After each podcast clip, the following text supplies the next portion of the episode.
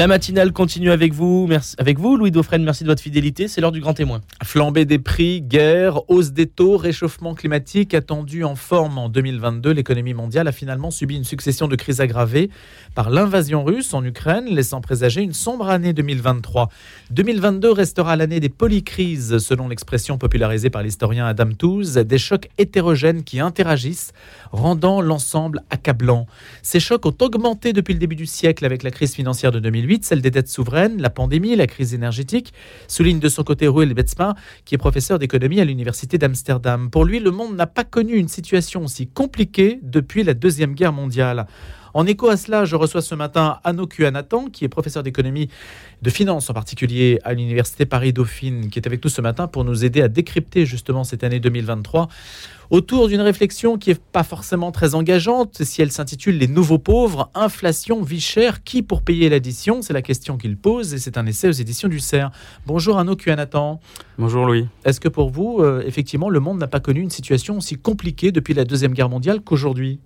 Alors effectivement, je pense que le, le, panorama et, le contexte euh, international, le contexte économique en 2022 a été particulièrement complexe, euh, puisqu'on a, on a eu une succession de, de, crises, euh, et c'est probablement assez inédit. La, chose qu'il faut quand même souligner, c'est que le monde est très différent aujourd'hui de ce qu'il était euh, dans les années 70, parce qu'il y a beaucoup de comparaisons également avec, euh, avec les chocs pétroliers des années 70, et également très différents, bien entendu, de, de, l'après-guerre. C'est-à-dire que les entreprises ne sont plus organisées pareil, les, les, flux humains de marchandises, de capitaux, etc. sont aussi beaucoup, beaucoup plus importants aujourd'hui. Donc des, une succession de crises euh, dans un monde très interconnecté et très interdépendant, euh, c'est assez inédit, effectivement. Une question euh, de court terme, même si vous voyez, vous, mm. plutôt loin dans cette histoire. Est-ce qu'aujourd'hui, le contexte de la réforme des retraites, les syndicats qui prédisent une mobilisation puissante, est-ce qu'aujourd'hui, il y a un risque que la France dérape? Alors, le, risque social en France, il, existe, il est important. On, l'a vu avec, euh, l'épisode des, Gilets jaunes. Euh, euh, il y a véritablement un sujet autour de, la justice. Hein. justice sociale, justice face à l'impôt, etc. et cette question va, rester, prégnante. ce, qui est certain, et, je le souligne dans mon ouvrage, c'est qu'en 2022, on a eu une nation très forte. Euh, elle est liée à des phénomènes euh, que vous avez mentionnés. Hein. la guerre en Ukraine, euh, certaines tensions sur les, chaînes logistiques mondiales, etc. on a fait le choix en France notamment, de subventionner et d'essayer de, de, calmer la fronde sociale avec des chèques énergie, une ristourne à la pompe, etc. Euh, mais en revanche, euh, ce que l'on constate aujourd'hui, c'est que les salaires, notamment les revenus, euh, n'ont pas progressé aussi vite que l'inflation. Donc globalement, il y a beaucoup de nos concitoyens qui ont perdu du pouvoir d'achat. Et, ça, c'est difficile. c'est un contexte, c'est un contexte qui est difficile à, gérer. Par-dessus, comme vous l'avez mentionné, le gouvernement souhaite mettre en place une réforme des retraites qui est peu populaire, indépendamment de, de ses mérites ou des critiques qu'on peut lui faire la majorité des Français y sont opposés. Euh, donc effectivement, il y a un contexte social qui est particulièrement tendu en ce début d'année 2023. Alors, vous écrivez, si elle n'est pas suivie de hausse de taux d'intérêt, l'inflation rogne l'épargne également, évidemment. En effet, si vous avez 100 euros sur votre livret A investi à 1% et que l'inflation est de 5%, au bout d'un an, vous aurez 101 euros à votre disposition, mais il vous manquerait 4 euros pour acheter les mêmes biens que 12 mois plus tôt. Si cette situation persiste durant 10 ans, il vous manquerait 52 euros. Si les taux d'intérêt augmentent, cela va pénaliser les ménages et les entreprises qui ont besoin de s'endetter. Et cela peut même plonger l'économie en récession, comme ce fut le cas pour les États-Unis après 79. Aujourd'hui, ça veut dire donc que alors, l'inflation, on l'évalue déjà à combien? Vous, l'économiste en France, comment calcule-t-on l'inflation? L'inflation, elle est calculée donc euh, officiellement par l'Insee. Euh, L'Insee prend euh, un panier moyen, c'est-à-dire un panier de, biens et de services qui, est consommé par, le ménage moyen en France. donc déjà ça c'est questionnable. C'est-à-dire que le panier moyen, bah, il ne représente pas votre panier à vous, qui habitez à, Paris, qui êtes peut-être père de famille avec des enfants, versus le, panier moyen d'un couple de retraités qui vivrait en province. Donc véritablement, il faut, il faut garder en tête que ça reste une mesure statistique euh, imparfaite, Euh, et ça, il faut, il faut le savoir. D'ailleurs, c'est très souvent, euh, je pense que cette année, on l'a beaucoup vu parce que un certain nombre de, de, nos gouvernants et de nos politiques ont souligné le fait qu'en France, l'inflation était relativement contenue. et c'est vrai quand on regarde les chiffres par rapport au reste de, de l'Europe notamment. En revanche, la perception des gens peut être très différente parce que eux, vous leur dites qu'il y a 6% d'inflation, mais peut-être qu'ils ont l'impression de dépenser 10% de plus euh, ou 15% de plus en fonction de, ce qu'ils consomment. Ce qui peut être le cas sur certains produits, honnêtement. Absolument, vous avez des produits... Euh, Même de base, hein, le papier toilette par exemple. le papier toilette a fait x2 ou x3. Bah, ce qu'il ce faut, qu'il faut garder en tête, c'est que, en fait, le, les, deux crises du Covid et de, la guerre en Ukraine que nous avons vécues successivement ont, ont, rebalayé et remis en cause deux, acquis fondamentaux euh, que nous avions en, arrière-pensée, auxquels on ne pensait plus. La première, c'était la mondialisation. C'est-à-dire que vous commandez quelque chose euh, sur un site en ligne et il arrive du bout du monde et il vous est livré en 48 heures à votre porte. Bah ça, avec le Covid, on s'est rendu compte que c'est pas possible en fait. Euh, il suffit qu'il y ait un petit grain de sable dans la machine pour que ce, ce, désir de consommation soit, soit, soit, soit enrayé. Et le deuxième point, c'est l'énergie. C'est-à-dire que pour nous, l'électricité qui est autour de nous, c'est quelque chose d'acquis, abondant et pas cher. Euh, et là, on se rend compte qu'en fait, il peut y avoir des facteurs géopolitiques qui font que l'énergie est rare et ou chère. Euh, et donc, euh, on se rappelle en fait que le papier, la pâte à papier, c'est une des industries qui consomme le plus d'énergie parmi, parmi toutes les, les, industries manufacturières. Donc forcément, si le coût de l'énergie augmente, bah, le papier, euh, que ce soit pour, euh, pour, pour les, des ouvrages comme le mien ou euh, tout simplement. Mais il y aura moins de livres, hein, l'édition sortira moins de livres cette bah, année. Ce qui est certain, c'est que je pense qu'aujourd'hui, les maisons d'édition, qui ont déjà des, difficultés financières et, et, du mal à exister pour, pour certaines, vont encore avoir un peu plus de, pression si, si les prix, le prix du papier ne se, ne se réserve pas. Ou alors, c'est ce qui va se passer, c'est que, en fait, votre fabricant de, papier toilette ou votre, imprimeur, il va aller acheter du papier au Moyen-Orient, euh, aux États-Unis, là où l'énergie est disponible et moins chère. Donc il y a aussi euh, il y a aussi ce risque de, désindustrialisation euh, qui, ne faut pas, euh, qu'il ne faut pas négliger, euh, puisque si on ne résout pas cette crise énergétique, ça peut véritablement poser des questions à certains industriels et certaines entreprises. Maintenant, la crise énergétique, elle a aussi une origine politique. On voit par exemple avec les énergies renouvelables et les engagements que l'on prend toujours plus vers les énergies renouvelables aux dépens du nucléaire. C'est aussi la posture écologiste qui a mis en péril l'industrie nucléaire qui n'était pas chère. Alors, plus que la guerre en Ukraine. Hein. Je ne serais pas aussi, aussi, aussi catégorique que, que vous concernant, concernant cette posture euh, euh, écologique, dans le sens où euh, c'est un facteur. c'est un facteur qui a, qui a contribué, puisque effectivement, en voulant en partie se désengager du nucléaire, on a, on a certainement fait une erreur, puisque la transition énergétique ne va pas assez vite. Euh, et euh, je suis membre d'un think tank qui s'appelle l'Institut Rousseau et on est, mhm. on est véritablement euh, très, très en faveur de cette transition énergétique qui est souhaitable et qu'il faut, qu'il faut absolument mener à bien pour la planète, mais également pour notre souveraineté et indépendance énergétique. et l'autre l'autre point, c'est que en fait, on a qu'on n'ait pas voulu réinvestir dans le nucléaire, c'est une chose, mais que nous ayons laissé notre parc se délabrer euh, et, que nous ne l'ayons pas maintenu, ça, c'est pour moi, c'est une, autre, une autre problématique. C'est-à-dire que euh, c'est véritablement euh, un manque de, politique industrielle, un manque d'investissement au niveau... au niveau de notre outil de, production énergétique. là-dessus, vous voyez, cette, durant, durant les mois passés, il y, y, a eu des périodes où plus de la moitié des centrales nucléaires françaises étaient en, coupé du réseau euh, pour des raisons de maintenance. Euh, c'est aussi parce que, euh, voilà, c'est. Est-ce que c'est normal oui. que, que, nous devions faire des opérations de maintenance sur la moitié de nos centrales juste avant l'hiver on peut se poser la question. Et perdre aussi en indépendance stratégique, puisque l'énergie, c'est une forme d'indépendance stratégique pour un pays souverain. Absolument, absolument. Après, je, tiens à rappeler que... Aucun pays n'est 100% indépendant.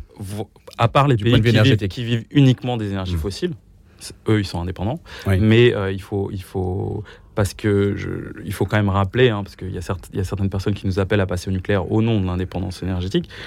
je suis désolé, mais aux dernières nouvelles, on n'a pas d'uranium dans notre sol, hmm. ou en tout cas pas assez. Donc de toute façon, si vous voulez, on sera tenu d'aller d'aller acheter de l'uranium là où, là, où il est disponible. Et, et pareil, c'est quelque chose qu'il faut garder en, en tête, c'est qu'aujourd'hui, sur les énergies renouvelables, c'est pareil. C'est-à-dire que même si demain nous avons nos panneaux solaires, les composants, les métaux, nous ne les avons pas chez nous.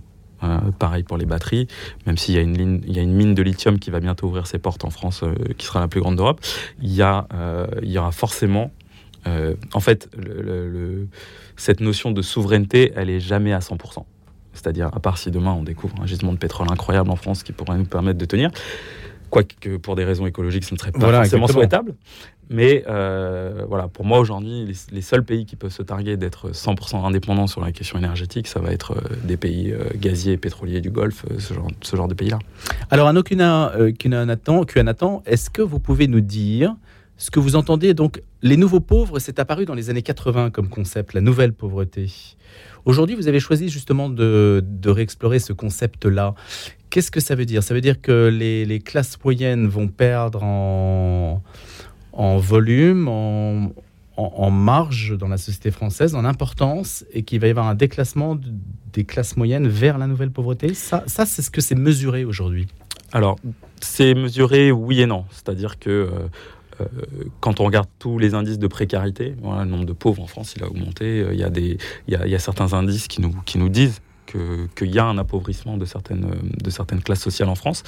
Euh, moi, le propos de l'ouvrage, c'est également de dire qu'en fait, 2022, c'est et ce qu'on a vu euh, en termes de dynamique sur les prix, etc., c'est potentiellement une répétition générale de ce qui pourrait se produire à répétition.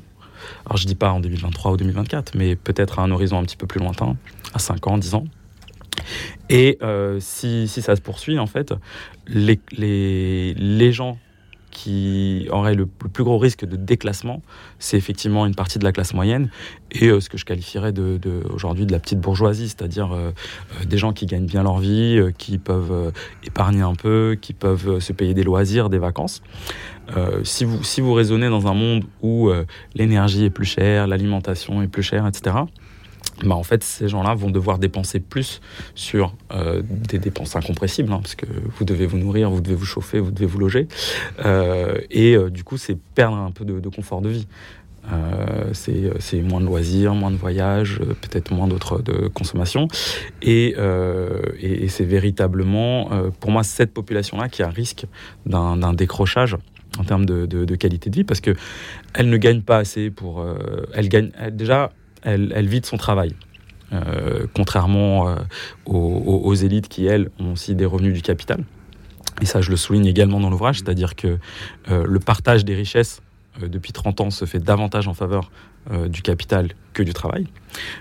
et donc, si vous vivez uniquement de votre travail et que cette tendance continue de s'accentuer, bah, voilà, vous, risquez. Qu'est-ce que ça veut dire vivre de son capital? Vivre de son capital, c'est si vous êtes, si vous alors, ça concerne pas beaucoup de gens, il hein. euh, faut, être, euh, faut être assez lucide. Et euh, je tiens également à souligner que quand, je, quand je parle de vivre de son capital, il faut faire la distinction entre les gens qui ont un capital immobilier et un capital financier.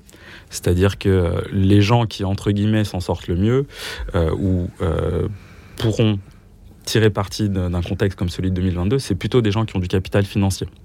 Parce que quand vous avez du capital financier, si en période d'inflation, les entreprises sont capables de vendre plus cher et d'augmenter leurs profits, bah, elles vont le redistribuer à leurs actionnaires.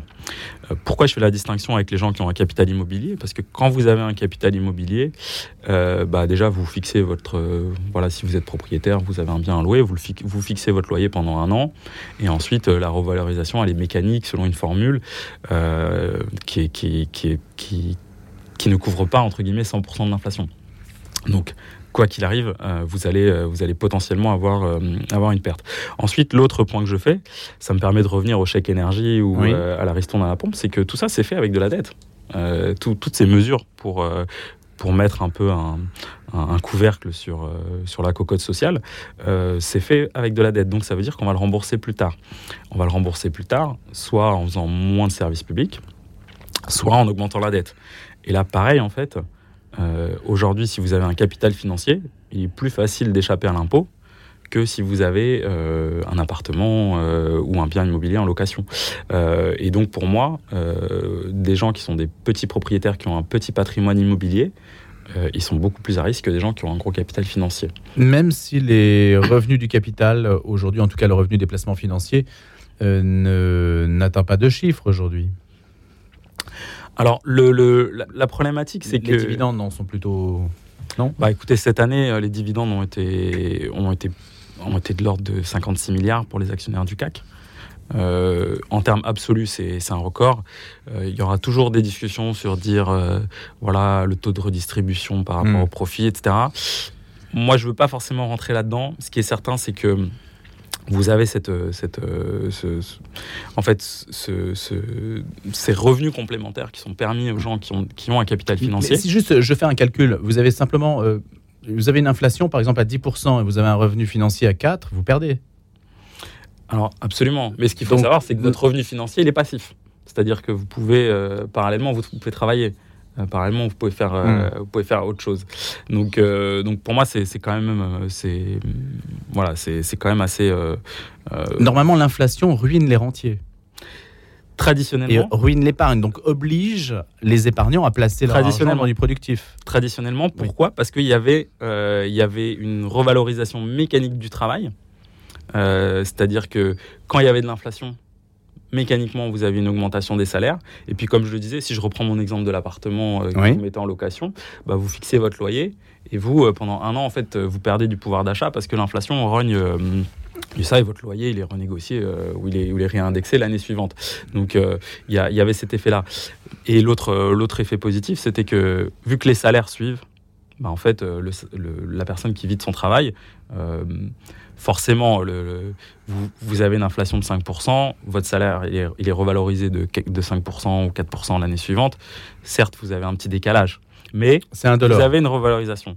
Ce qu'on voit aujourd'hui, c'est que cette revalorisation, elle n'est pas systématique et surtout, il y, a un, écart important. Pourquoi les salaires ne suivent-ils pas? Parce, que, parce que justement, ce que, ce que j'explique, c'est que notamment dans les grandes entreprises, euh, il y a eu une financiarisation euh, de, de, la structure euh, des, grandes entreprises. Et donc il y a plus d'importance sur au niveau du facteur capital, c'est-à-dire que on va davantage rémunérer le capital. Et surtout en fait les directions des entreprises ont plutôt une pression à toujours rémunérer les, euh, les actionnaires. Donc, euh, quand euh, vous, vous êtes chef d'entreprise et que votre mandat, c'est d'optimiser la valeur de l'action de fournir un maximum de revenus à votre actionnaire, bah, vous allez faire ce que vous pouvez. Et une façon simple, c'est de contenir la hausse de salaire. je prends un exemple, je ne sais pas si vous avez étudié cet exemple, mais si on prend l'exemple de la Suisse où le salaire moyen est deux fois, parfois trois fois, je crois, supérieur au salaire français, c'est aussi un pays qui rémunère ses actionnaires. Il y a des pays où on rémunère les actionnaires, où, les, où évidemment, euh, à, comparaison euh, pertinente, hein, il faut comparer évidemment le niveau de vie en Suisse et le niveau de vie en France, le coût de la vie, etc. Mais globalement, c'est pas parce que vous rémunérez des actionnaires que vous payez mal vos salariés. Non, c'est pas du tout, euh, c'est pas du tout quelque chose d'antinomique. pas un effet mécanique. C'est pas, pas, quelque chose d'antinomique. Ce que je, ce que je dis, c'est que il y a eu tendance à ce que le, le, cap, le capital l'emporte sur le, travail dans le partage de la richesse. Je je dis pas que c'est une fatalité, mais en tout cas c'est ce qu'on observe. On l'observe en Europe globalement, euh, on l'observe aux États-Unis encore de façon plus marquée. Et, euh, véritablement, c'est, euh, je, je l'aborde dans l'ouvrage, c'est-à-dire qu'il y a, il y a des, explications parfaitement rationnelles, entre guillemets, pour, pour justifier ça. En revanche, euh, ça pose quand même la question d'une de, justice sociale au niveau des entreprises. Et puis ensuite euh, comment est-ce que la, politique et, les gouvernants euh, adressent cette, cette, problématique? Le monde politique se divise sur la question de la rémunération du travail.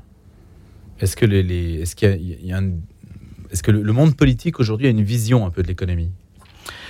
Alors, je pense que le, le, monde politique a une vision de l'économie. Pour ce que je trouve un petit peu dommage, c'est que euh, il y a il y a très peu euh, il y a très peu de variété de positions. C'est-à-dire qu'aujourd'hui, en fait, euh, moi j'ai l'impression que ça fait 20 ans qu'on entend toujours les mêmes discours économiques. Pourtant, il y a des économistes hétérodoxes, il y a des points de vue très différents. Mais ça fait quand même 20 ans qu'on entend toujours euh, un peu, un peu les, les, les, les mêmes discours. Bah, à gauche, on a Thomas Piketty, à droite, on a qui? Bah à droite, en fait, euh, je peux. Il y, a- il y a beaucoup de, il y a beaucoup, il y a beaucoup d'économistes euh, qui sont, euh, qui sont. En fait, si moi, je vais plutôt vous donner un exemple, c'est que si vous regardez euh, qui, qui est en général convié euh, à des déjeuners avec, Oui. euh, avec le président ou avec le ministre de l'économie, en général, c'est un peu toujours les mêmes économistes. Donc, donc véritablement. Il y en a qui font la loi J'entends qui font la loi, c'est-à-dire qui, qui imposent leur schéma. Non, je, je pense pas, mais je pense vous qu'il y avez a- 37 ans, par Ouais. exemple, vous pourriez, pourriez jouer un rôle, etc. Est-ce qu'il y, a- y des écoles aujourd'hui qui se positionnent? Non, il y a véritablement. Je, je pense qu'il y a, euh, il y a le- les économistes hétérodoxes sont euh, de plus en plus visibles et euh, de plus en plus vocaux. Ça fait aussi écho à euh, voilà aux crises sociales et aux, Mm. on va dire aux problèmes que nous observons dans, dans- dans l'économie, dans la société et en termes de, de- de- de justice. Euh, mais je, je vais être honnête avec vous, je pense pas que pour l'instant euh, ces économistes hétérodoxes ont les oreilles des dirigeants. Qui sont-ils, ces économistes hétérodoxes? Bah, vous avez mentionné Thomas Piketty, on peut également mentionner Gaël Giraud, qui, Mhm. euh, Oui. euh, qui, qui, qui, vraiment, qui est jésuite et qui, qui œuvre pour, euh, pour davantage de, de justice sociale et, et qui est également très attaché aux questions climatiques. Donc, donc Pierre-Yves voilà. Gomez également? Voilà, il y, y en a, euh, on, on voit euh, sur les plateaux, il y en a d'autres. hein. Il y a, euh, y a Thomas Porcher, Michael Zemmour. Enfin voilà, il y a des gens qui s'expriment et qui, qui, ont, qui ont une vue hétérodoxe. En revanche, j'ai l'impression que malheureusement, on les invite sur les plateaux télé pour avoir un petit peu de diversité de point de vue. Mais que derrière, c'est, ce sera, ce sera pas dans un, dans un briefing pour, pour, pour Madame Borne ou Monsieur le Maire. La question inflation, vie chère, qui pour payer l'addition? Euh, L'addition, euh, ceux qui vont la payer, on les connaît. C'est nous. C'est vous qui posez la question. Absolument. Il n'y a pas de mystère là-dessus. euh, bah, le, le, le, la- la- le- le véritable souci, et c'est ce que je dis, c'est qu'en fait, euh, cette, je, je parlais de la classe moyenne et de cette petite bourgeoisie. En fait, effectivement, c'est elle qui est captive de, de l'impôt. Parce que, voilà, moi, je j'en fais partie hein, de cette petite Et Ce bourgeoisie. n'est pas elle qui se mobilise dans la rue non plus. Non, parce que pour l'instant, elle ne se sent pas menacée. Vous voyez Mm. ce que je veux dire Mm. Parce que le discours ambiant, c'est que vous vous dites aussi que, euh, bah, en fait, euh, aujourd'hui, les politiques qui sont menées, elles sont plutôt enclins à, à protéger votre patrimoine, à protéger votre niveau de vie et à, à maintenir un- une sorte de, de- de petit statu quo. Donc, tant que vous n'avez pas l'impression de- d'être déclassé, vous n'avez pas de raison d'être mobilisé. Et, mon- et, et là où je- je- j'insiste, c'est qu'en fait, le risque de déclassement, il est, il est fort, il est important, par, à cause de raisons structurelles. Et puis, euh, et, et puis aussi parce que, euh, euh, parce que cette petite bourgeoisie, en fait, c'est celle euh, sur laquelle on peut le prélever le plus facilement. Je, je, je, je reparlais tout à l'heure du capital, du- du- de l'impôt sur le capital financier et de l'impôt sur le capital immobilier. Il aura échappé à personne que l'impôt sur la fortune est devenu l'impôt sur la fortune immobilière. Pourquoi? Parce que vos actions, vous pouvez les cacher dans une banque en Suisse, mais votre appartement oui. euh, à Nice, il est à Nice en fait. Donc là, vous pouvez pas le cacher. Donc euh, si le fisc a envie de venir vous voir, il va venir toquer à votre porte. Merci d'avoir été avec nous ce matin, notre invité. Anoku Anatan, autour des nouveaux pauvres. Je rappelle que vous êtes économiste, que vous enseignez à Paris Dauphine notamment. Je vous souhaite une bonne journée. Merci.